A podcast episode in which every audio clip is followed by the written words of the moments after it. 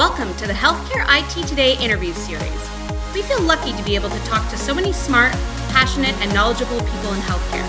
Now, we're taking our favorite interviews and sharing them with you. So sit back, relax, and enjoy perspectives on the world of health IT. Hello, this is Colin Hung from Healthcare IT Today, and I'm excited to be sitting down with Wendy Dibert, Vice President of Clinical Solutions at Caregility. Wendy, welcome to the program today. Well, thank you very much for asking me. This is going to be exciting. We're going to be talking about telehealth, uh, something that I have not yet personally experienced, but I'm looking forward to the day I do. Um, and but before we get started, Wendy, you have a very interesting background. Not only are you an RN, but you worked at one of the very first virtual healthcare clinics in the United States. Can you tell us a little bit about that? Sure. Um, yes, I'm a nurse by background, so I've been a uh, nurse for about 35 years.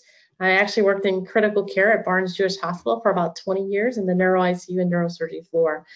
Um, from there, I took a big leap of faith and jumped over to the IT side at Mercy Virtual. Uh, actually, at that time, it was Mercy. And that's where I joined a project where I learned about barcode scanning a patient and a medication and making sure the right med went to the right patient at the right time. I learned a ton of information there about HL7 interfacing and um, servers and all the tools that go um, on behind the scenes to make a lot of the things that we do technology-wise right in healthcare.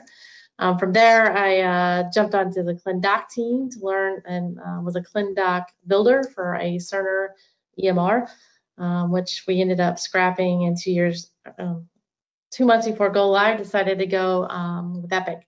And in that meantime, I jumped onto what we call the EICU project, which is where we began to build out a program where we would monitor all ICU patients across our health system because we did not have enough intensivists to care for the patients at the bedside. Um, we um, built that out in about a year's time, and uh, we're monitoring about 500 patients across four states and 10 different hospitals that's where I really began to learn about tele telehealth, virtual health, everything that virtual care could do. And what I realized as a clinician that we could do just about everything that the bedside could do, except for actually like palpate a belly or touch a patient and show empathy.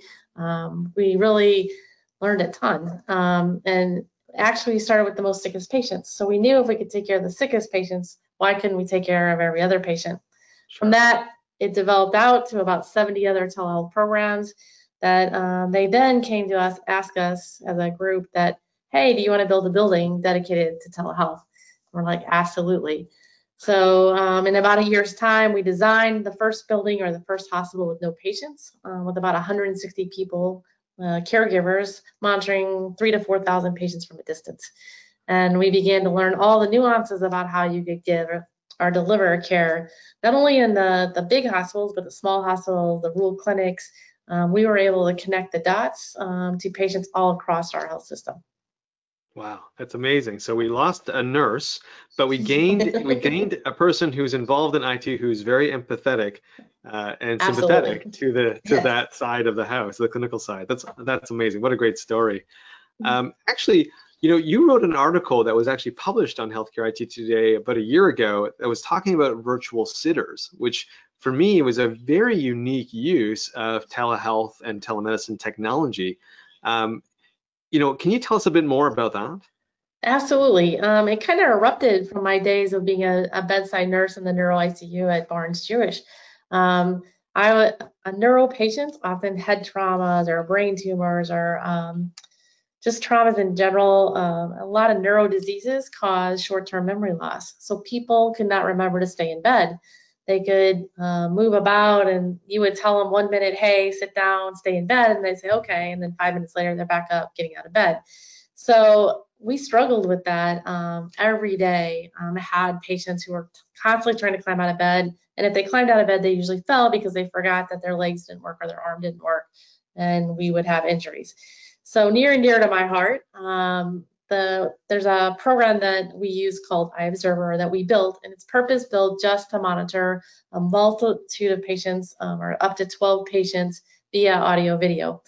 And they definitely, you know, not every patient's going to fit. Um, you still have to use your clinical judgment and know how reactive they are. Um, can you redirect them? Can they speak English? Or um, there's and how old are they? There's definitely things that you need to ask and set the program up right.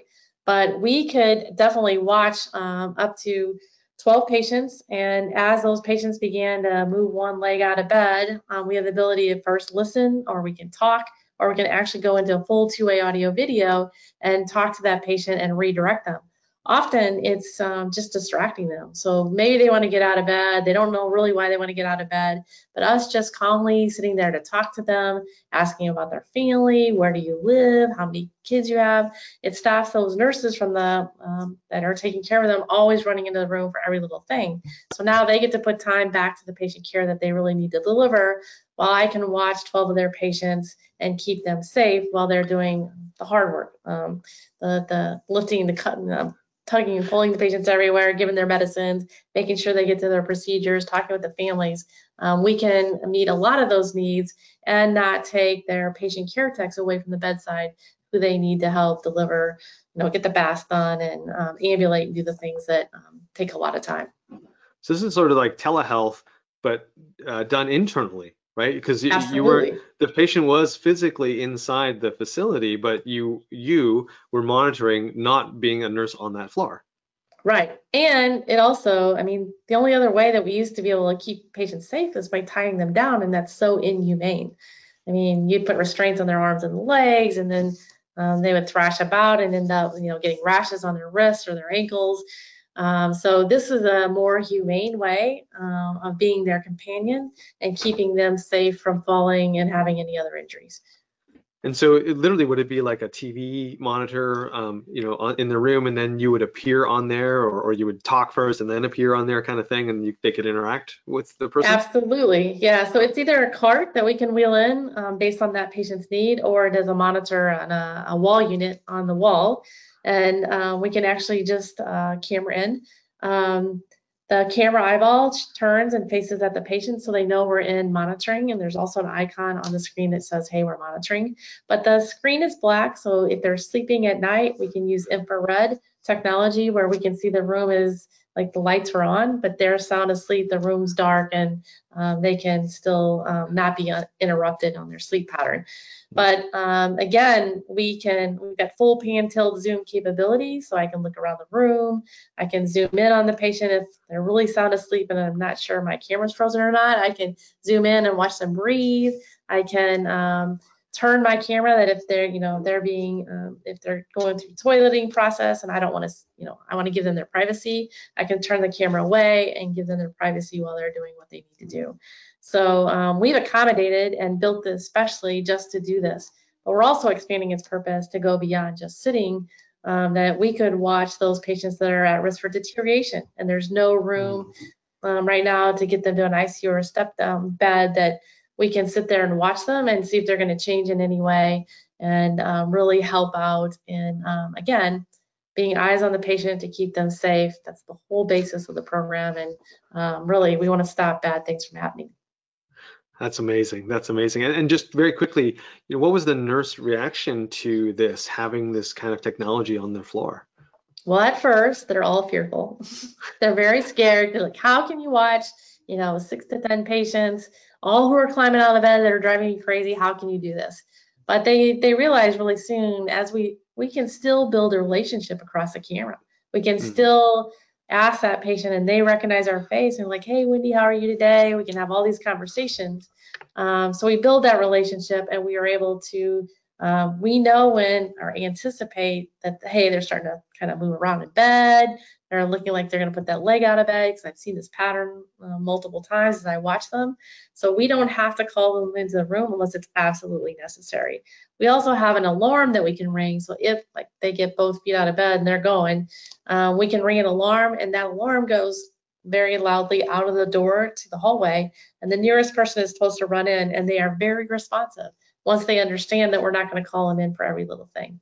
So at first, they're very scared, but then they grow to love us and know that we're there to help them and support them in their daily care. I, I love it. I mean, this is such a great application of telehealth and, and one that probably people probably didn't think of when they because classically when you think telehealth you think remote doc or remote uh, triage nurse and, and, the patient being in, in a different uh, area code uh, that's right. usually how people think about it so this i love how this one's much more local and but leveraging this technology for the benefit of patients and uh, for the benefit of staff Oh, absolutely. And the ROI is much easier to attain because not only can I watch in my hospital, I could put four or five hospitals together and watch patients across multiple hospitals. So I don't have to uh, to worry about that. I can have one uh, one patient in this hospital and one in another one and one in another one, and still be helping the whole group uh, to keep their direct caregivers at the bedside. Um, and it's also a low cost option um, compared to what um, a sitter would cost on the floor. Um, many hospitals today all those sitters hours are unbudgeted. So they're taking the staff off the floor, putting them in that room to do the one-on-one because that's the only way they know they can to manage that. Now when I go to one to many, I'm saving dollars on end. I'm not probably spending as much overtime to put a sitter at the bedside. Um, so it is much better ROI compared to many other programs out there. So what what uh, what would you recommend to somebody who's thinking about maybe starting down this path of implementing these virtual sitters? What would be sort of your first step and your first recommendation? Well, one is you want to go out there and you want to look at you know what what programs are off out there. And also what technology do you have in your health system already? Is there something in your health system that you can leverage before having to go out to purchase something? Um, but sitter programs it's not about just the technology. Um, everybody wants to put that great camera in the room and say, okay, we got e-sitting, it's great. You really have to build workflows around that and you have to build policies and procedures. There is a very um, uh, planned out um, implementation process to make sure you cross all your bases so that your program goes up successfully.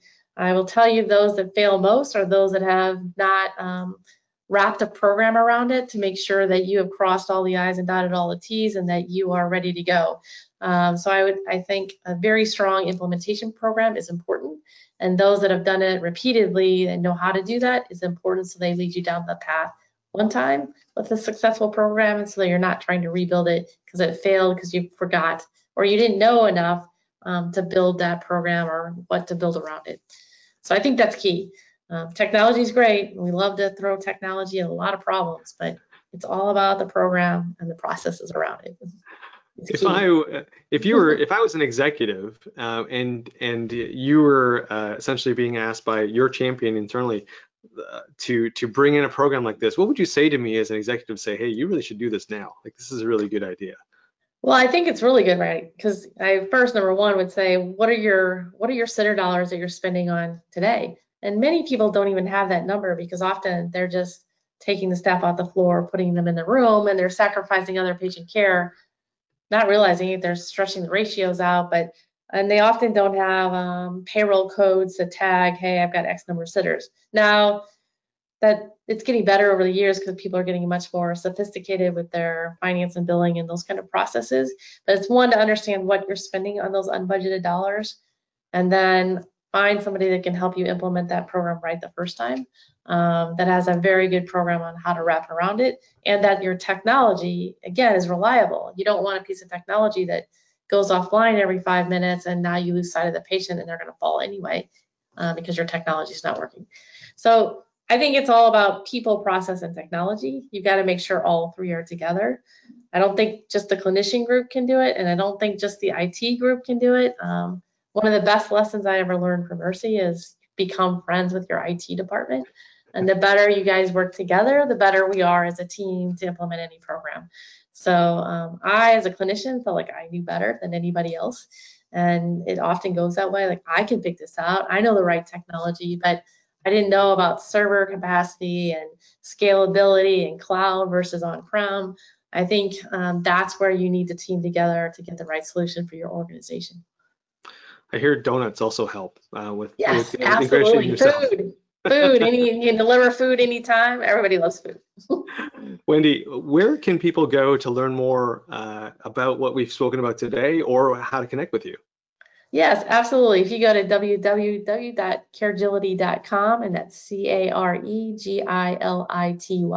um, and look up um, our solutions, iObserver, um, you can see much more about that, or you can reach out to me directly at wdivert at caregility.com. Happy to help in any way and we can do a demo. We can make it very easy for you to see the application live and experience it for yourself.